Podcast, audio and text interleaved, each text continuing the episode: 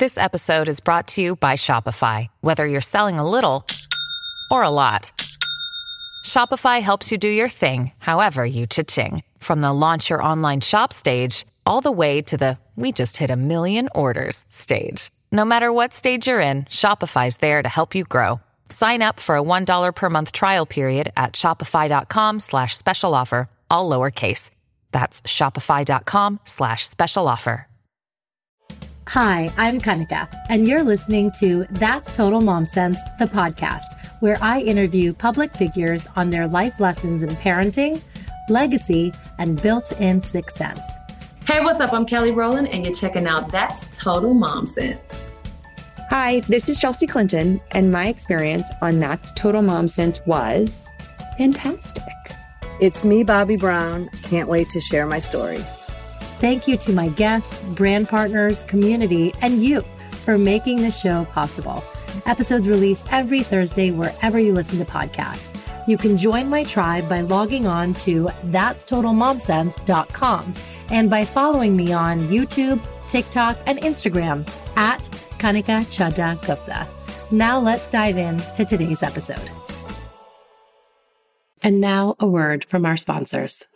Hi, it's Kanika. Do you dream about being able to take your kids to the park on a random weekday and have a career that fuels your creativity? Yes, this is actually possible. And that's why I partnered with Amanda Rush Holmes, founder of Full Time VA, to sponsor this episode. What's the answer, you ask? Becoming a virtual assistant. As a virtual assistant, you can offer the services you want to offer, set your own rates, work the hours you want to work, and be your own boss. Now, you might be thinking, that sounds too good to be true. How do I get started? Amanda has put together a free training on how to become a virtual assistant that makes full time income with part time hours. And as a special gift for That's Total Mom Sense listeners, when you go to thefulltimeva.com backslash momsense, Amanda is also including a bonus free guide, the VA Kickstarter Workbook. So visit thefulltimeva.com backslash momsense for the free training and guide. With the US Supreme Court overturning Roe v. Wade, where about half the states in the country ban abortion, having kids learn about sex has become crucial. But how young is too young? Many of us feel awkward as parents having to talk about the birds and the beads. We don't want to divulge too much. We just want to preserve their innocence and so on. So, how do we go about it? My guest today is here to help. Amy Lang has been a sexual health educator for over 25 years. With her lively, engaging, and down to earth style, she helps parents become their kids' go to source. And she also has a series of books, an online solution center, and podcasts to help. She provides childhood sexual development and sexual abuse prevention training for early childhood and youth serving organizations. She is married to her first husband, and they are getting the hang of parenting after their recently launched man child. She lives in Seattle, Washington, and you can learn more about her at birdsandbeesandkids.com. Okay, Amy, thank you so much for joining me on That's Total Mom Sense. Yeah, my pleasure. And thank you for pointing out that that abortion thing has made this so much more important. I mean, it's always been important, but more important than it's ever been. How did you get into this line of work? So, I had been doing just general sexual health education for over 16 years. So, I was doing pregnancy, abortion, birth control counseling, STI counseling, loved it. It was my hobby, and assumed that I was going to be a total rock star at the talks when I had kids. And when my son Milo was about five, he was getting ready for a bath and he grabbed his penis and he said, Hey, mama, did you know? And I stood there and I thought, please do not tell me it feels good to touch your penis because I got nothing. Right. oh my God. That just makes yeah. So I, I, okay. I was good. I poker faced and I said, What? And he said, I can see the veins in there where the blood goes. And I said, Excellent. Get in the bathtub. Yeah. that was my moment where I realized that I was not going to be good at this. So I started doing some research for, you know, our family to figure this out. And then as I was doing that, I realized that I could probably help other parents have these conversations with their kids. And so the other part of my background is that I have a master's degree in applied behavioral science, and my focus was in group facilitation and adult education. So I just combined my two favorite things, and here we are. Abortion has been banned across 20 plus states in our country. Have you found that sex ed has become even more in demand in schools? yeah it seems to be that i'm getting more emails of people reaching out and saying we've got to we've got to do better we need more they're not necessarily connecting it back to the abortion situation but they're suddenly it's more top of mind and parents realize that this is not going to be an option, an easy option. Not that it's ever particularly easy, but it's way, it's more and more important that kids are able to protect themselves from pregnancy, unintended pregnancy, and just to be more educated. And so it's good, good news, bad news, right? Yes, yes. And I mean, in my home state of New Jersey, I know that they start the curriculum really young. It's as young as elementary school, like mm-hmm. younger than fifth grade, that they're learning sex ed. What's your take on that? Is that too young? No. Mm-mm. So we know that in the states that have comprehensive sexuality education starting in kindergarten, I'll explain what they do in kindergarten in just a second. Those kids do better. Their pregnancy rates, STI, HIV rates are considerably lower than states that are just trotting out puberty education in fifth grade and then throwing something at them in eighth grade and then something senior year. The comprehensive piece is something that has gotten this, this stupidly bad rap parents don't understand like what that means and the impact of it. So in kindergarten, they're learning about bodies and boundaries and friendships and families. They're not learning. I mean, they're like they're not learning about S and M. Like there's all these awful right. rumors, right. right. And then by the time they get to uh, fourth or fifth grade, they're looking at reproduction and puberty and more about relationships and healthy relationships and consent. So by the time they get into high school, they're talking about just about everything. And this needs to happen because lots of families, lots of parents don't talk with their kids or are in the one and done mode. And we know just all you have to do is look at like Alabama and Mississippi and Louisiana.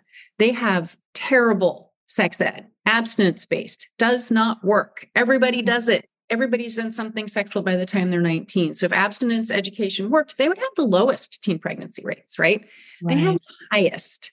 So sometimes parents are like, oh no, it's too much. It's not too much. It's great in terms of like a su- supplemental to what's happening at home. And again, those kids who don't have access to the kind of sex education that you and I can provide with our kids, the kids need this.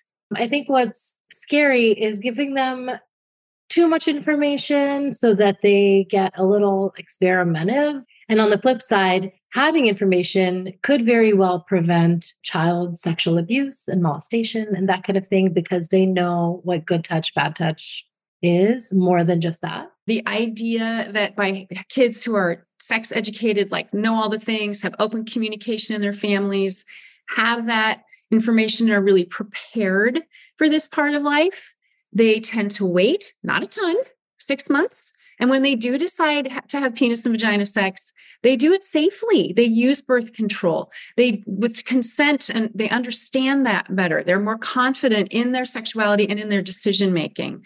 So this idea that it's going to encourage them to experiment is that's not a thing because in terms of sexual development uh, they experiment. It's part of learning how it's part of our sexuality. And mm. you know mm. just like our we you know our intellect and our social skills develop over time so does our sexuality. And so one of the reasons like my philosophy is the way it is is that when i started researching you know how do we do this? When should we start and all that? I looked at i was like okay what country i didn't know right? Like what country is doing the best? It's the mm. netherlands they have the lowest teen pregnancy. They have the best sexual health outcomes for their adolescents, and they have comprehensive sexuality education starting in kindergarten. There is no not knowing, and they are way, way healthier. And if we look at sexuality education and our sexuality as a health and safety issue, then that for me was like, okay, this is about my child's health and safety.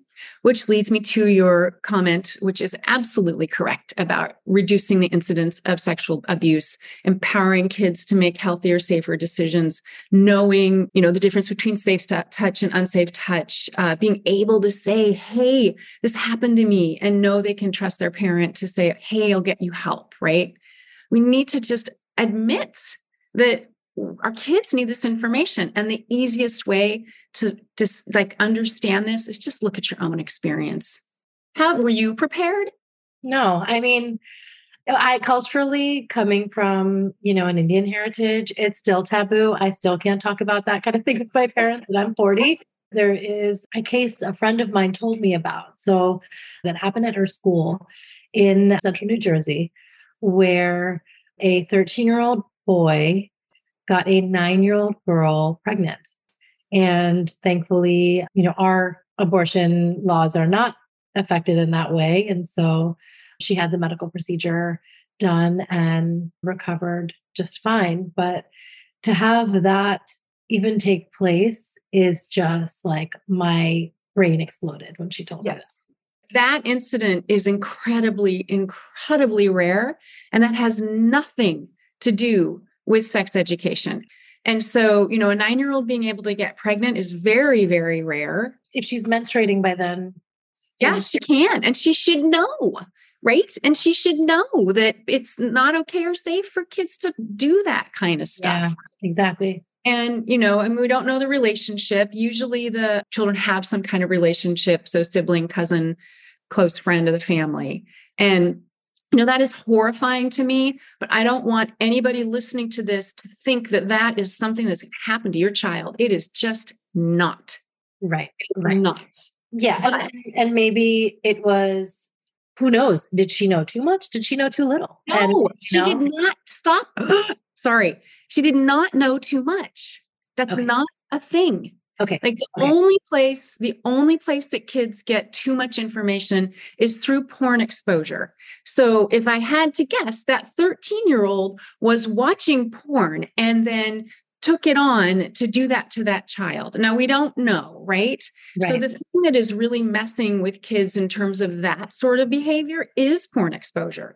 And yeah. I think that's how you do sex. It can be traumatizing to see it. Kids can get addicted to it. And it's a terrible, terrible thing. So I just, that is too much information. And right. that is absolutely not safe for kids. And it's messing them up. And it is super sad. And it pisses me off. yeah. So I'm yeah. sorry I'm getting like intense with you, but I just, you know, we've talked before. I just want you to trust me when I tell you that it is almost impossible for parents to give their kids too much information because we didn't get enough.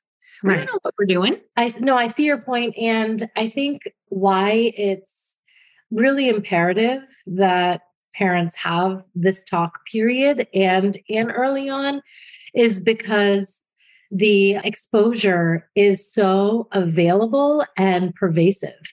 You know, all it takes is looking at something on your phone or when they're using their tablets and they're on YouTube. And sure, you can put the censors in place and all of that, but the parent should be the ones kind of informing them and giving them the lay of the land because kids are not going to be rummaging under their parents' bed or you know drawers to find a porn magazine that doesn't really exist anymore. Everything is digital and they mm-hmm. know how to access and swipe and all of that from age 2 mm-hmm. which is not good. So let me just talk a little bit. Like we haven't talked about like when and how to have the conversations. Yeah. And I I think that will be helpful um, because, first of all, this is not a one and doneer. It's like multiple short conversations throughout the years. So you mm-hmm. don't have to sit your kid down and say, All right, here are the facts of life. That's not a thing. Like we don't do that anymore.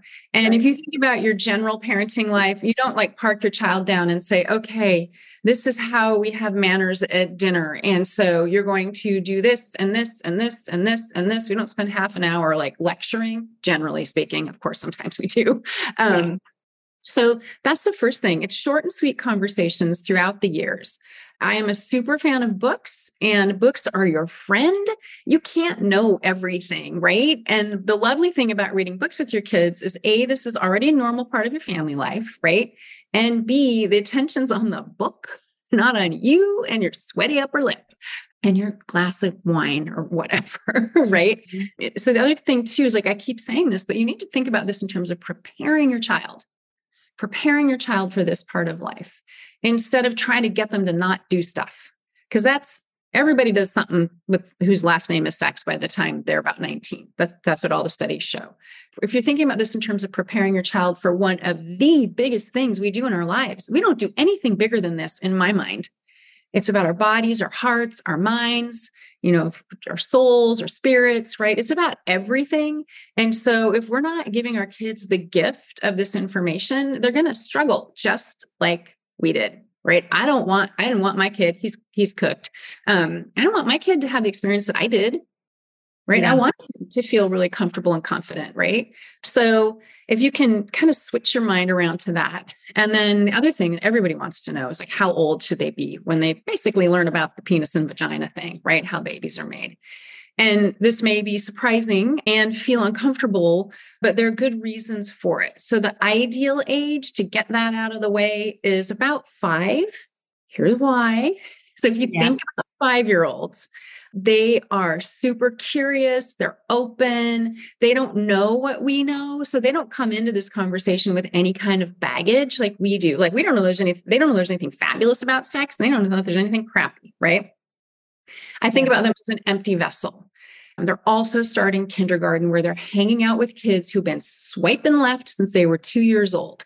And so they have lots more information. They talk to each other. Like I had a mom call me, a friend of Milo's call me when they were in about second grade. And she said, Amy, last night, Olivia stood in front of the television and announced, I know what sex is. Wow. And they hadn't talked to her. And she, she said, What? And she said, It's when you kiss with tongues. And they said, Great, thanks. Where'd you hear that? Fourth grade girl on the playground. Ah, yeah. Right. So misinformation is happening. I mean, you know, kissing with tongues can be part of sex, right? So right. the other reason to start sooner rather than later is that you are establishing yourself as that go to person. And you're also establishing that we talk about this in our family. This is a normal part of our family life. And, you know, as they get older, they may not like it, but who cares? They're not in charge of this. They're not in charge at all. Right. We are. You are. Yeah. And you know, I think that, and I know people get like, oh, five, too young, but that's because we're projecting, right? Mm-hmm. No, you know what sex is. You have your sexual history, and you look at your kid and you're like, oh my God, TMI, right? And your whole bag of stuff is too much information. But if you think about this in terms of, and the other thing about littles is that it's just science, right? Yeah. Sperm, egg, penis, vagina, usual way. Feels good to grown up bodies, not for kids. So if you're if you became pregnant or they came to be through IVF, tell them. They don't know if you agonize or if this is trouble for you or whatever. They don't know that. So that's the other joy of talking with young kids sooner rather than later. It's just science and information to them. They don't attach what we attach to it. And you know, I promise you, if you tell your five or six year old this is the usual baby way babies are made, bodies close, agree together, penis agree to do this, penis goes in vagina. They the standard response is, "Are you ready?" Oh, hmm, weird, gross. Did you do that? Yes. right? and you're like, just the one time, only twice. But you just say, yeah, or you know, like, yeah, that's part of, you know, being a relationship. And if you want to make a baby, that's the usual way. Sometimes sperm, egg, IVF, right? Yes. You just need to say the things and then be okay. really clear. It's not for kids, it's for later in life. So you hear my language, right? I'm not saying for adults because that's pants on fire lying. It's for later in life because teenagers have sex. And if in your family you believe that people should wait until they have sex or wait until they're 28, which would be perfect, but nobody does that. If you if you that's what you say, it's like in our family we believe you should wait until you're in a loving committed relationship, until you're married, until you're a grown up. And then you have to add the here's why because you need to be adults and can make clear decisions and understand how all this works. And then you just say, we'll be talking about it a lot. So you're ready for this part of life. Right. Can you do um, some role play really briefly on how you break it down to a science to a five year old? So, again, books. So that's the really the first thing. Ah, if, you're, if you're in the car and they're like, hey, you know, how is a baby made? Or you see a pregnant person and they're like, how did the baby get in there? And so, two things you can say, great question. Thanks for asking. How do you think the baby got in there? Because you're going to data gather, right? And they mm-hmm. may say what you don't what you don't want to hear, right? And so that also gives you time to kind of gather yourself. So you can do two things. You can say, you know what, I need to think about how to answer your question and put them off. Or you can say, okay, here's how this works. So, first of all, this is not for kids, right?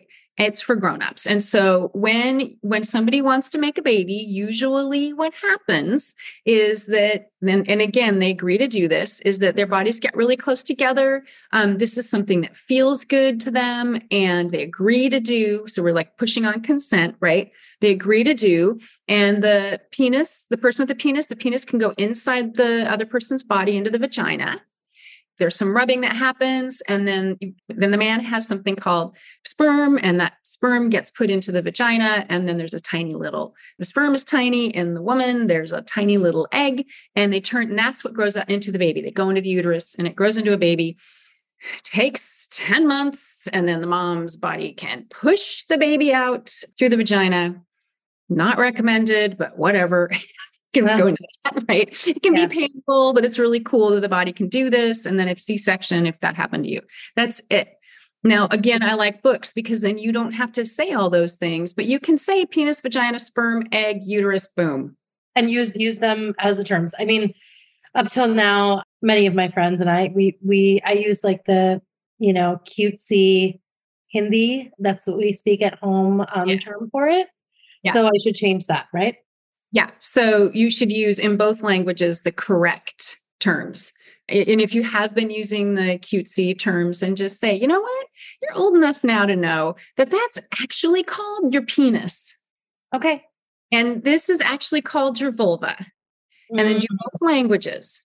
And then when you talk about those parts of their body, you need to use the correct terms. So once you feel like they know what's going on, like they got it, then go back to slang. I mean, once Milo, you know, he knew what body parts were from the time he was little. So I don't mm-hmm. think I've said the word penis to him in years and years and years. I say junk, business, down there. I use all the slang because it makes it more lighthearted. And I know he knows, right? Yes. Yes, yes, yes. I know he knows. And they're really good books with for body parts. So again, I love the book. It's so amazing. And also it's uh, not the stork are great because you can look at the pictures and say, here is the male body and look at all these parts. And then here's the female body and look at all these parts.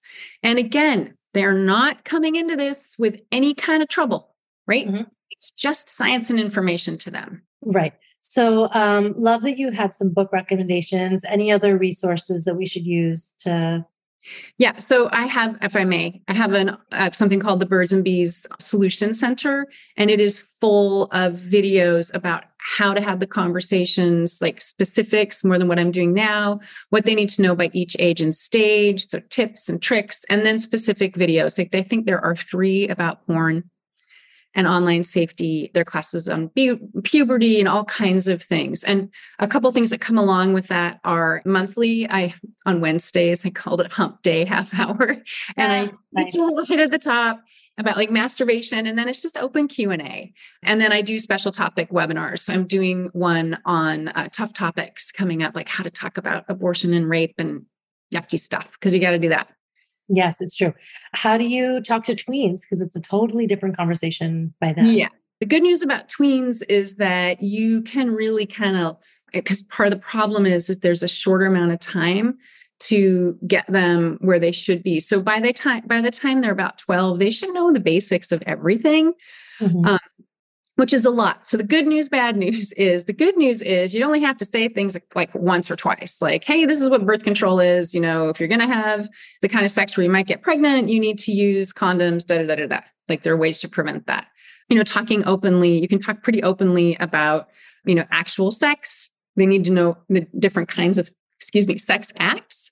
And you, but you don't start there. Again, you start with reproduction. And if you haven't started the conversations, if your kid is over nine, then one thing that is imperative that you do is that you say, hey i am really sorry we you know it's time for us to be talking about sex and relationships and bodies and all that I should have started this sooner. I did not know. And again, I'm really sorry. And here we go. And you okay. kick the door open and you don't then launch into anything. And then you start the conversations. And my new book, Sex Talks with Tweens What to Say and How to Say It, is exactly what it sounds like. It's full of scripts and tips to help you have conversations with tweens. Now, the bad news about tweens is they are very much not into this usually. They're grossed out by it. They don't want to hear it. Oftentimes, they say they already know things, especially if they've had sex education. And you just need to push through that and just say, you know, I'm, I know you're uncomfortable. I am too, but we need to do this. You need to, I need to know that you know the things that are important and then use your timer like set your timer for two minutes. You don't have to respond to me. I just need you to listen. No matter what you say when you get to the end you say what do you think? You give them an opportunity to respond. What do you think? Questions and see what happens. And this takes practice. And so yeah. practice is not cheating. That no that's great. and then again if you're having some sort of dialogue open dialogue at every stage then it's not as awkward by the time exactly yeah, exactly. They expect it. Yeah, exactly. I like it. We don't care. Right, right, right. right. Eat your broccoli. Same thing. yes. On to just masturbation. Is there too much? And like, how do we talk to boys about that? So, first of all, young kids figure out it feels good to touch their privates, um, sometimes from birth, right? It, the clitoris's mm-hmm. only job is pleasure. You know, penises feel good to touch them. And so kids will figure that out. And so with young kids, I don't call it masturbation because it just sounds so grown up to me, right? Mm-hmm. So I say self pleasure and they're doing it because of that. It feels good. It's also, they've had a long day, hand goes down the pants. They're bored in the grocery store, hand goes down the pants. Usually there's a pattern like it's before bedtime when they're stressed out, at nap time. You know, you can see that pattern. And so with a young child, if they just do it all the time, then they, there's something going on. Oftentimes it's just anxiety, it could be something else. So when your kiddo is doing that, you just need to say to them, "Hey, you know what? I know that feels good, and and this is Amy's value, and it's totally fine for you to touch your privates, but that's something you need to do when you're alone in your bedroom or the bathroom. People feel uncomfortable when they see someone touching their privates. They'll say why, and you'll say because that's the way it is. And everybody masturbates. Like it doesn't matter penis havers, it's easier because, you know, there it is.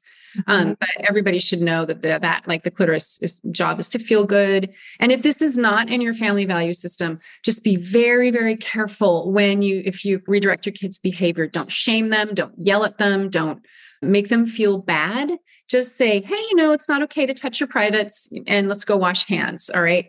They're going to do what they're going to do. Like you can't, yeah. right? But so the most important thing is that you're kind to them I wanted to touch on trauma and molestation, sexual abuse, rape. I mean, I think one, you know, really marquee case comes to mind Larry Nassar and the national gym- gymnastics team. The fact that there were hundreds of young girls who had mm-hmm. been sexually abused for more than half their lives, some of them, you know, from age you know, eight or nine through like when they actually uh, competed in the Olympic Games in their teens and early 20s is gut wrenching. And, yes. you know, their testimonies. And that's what I always come back to.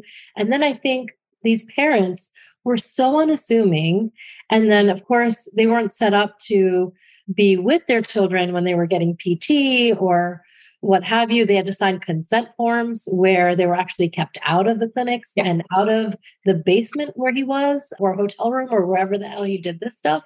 So, how can we advocate for our kids so that they're not put in those situations? Yeah, thank you. Yeah, he is a he's the devil.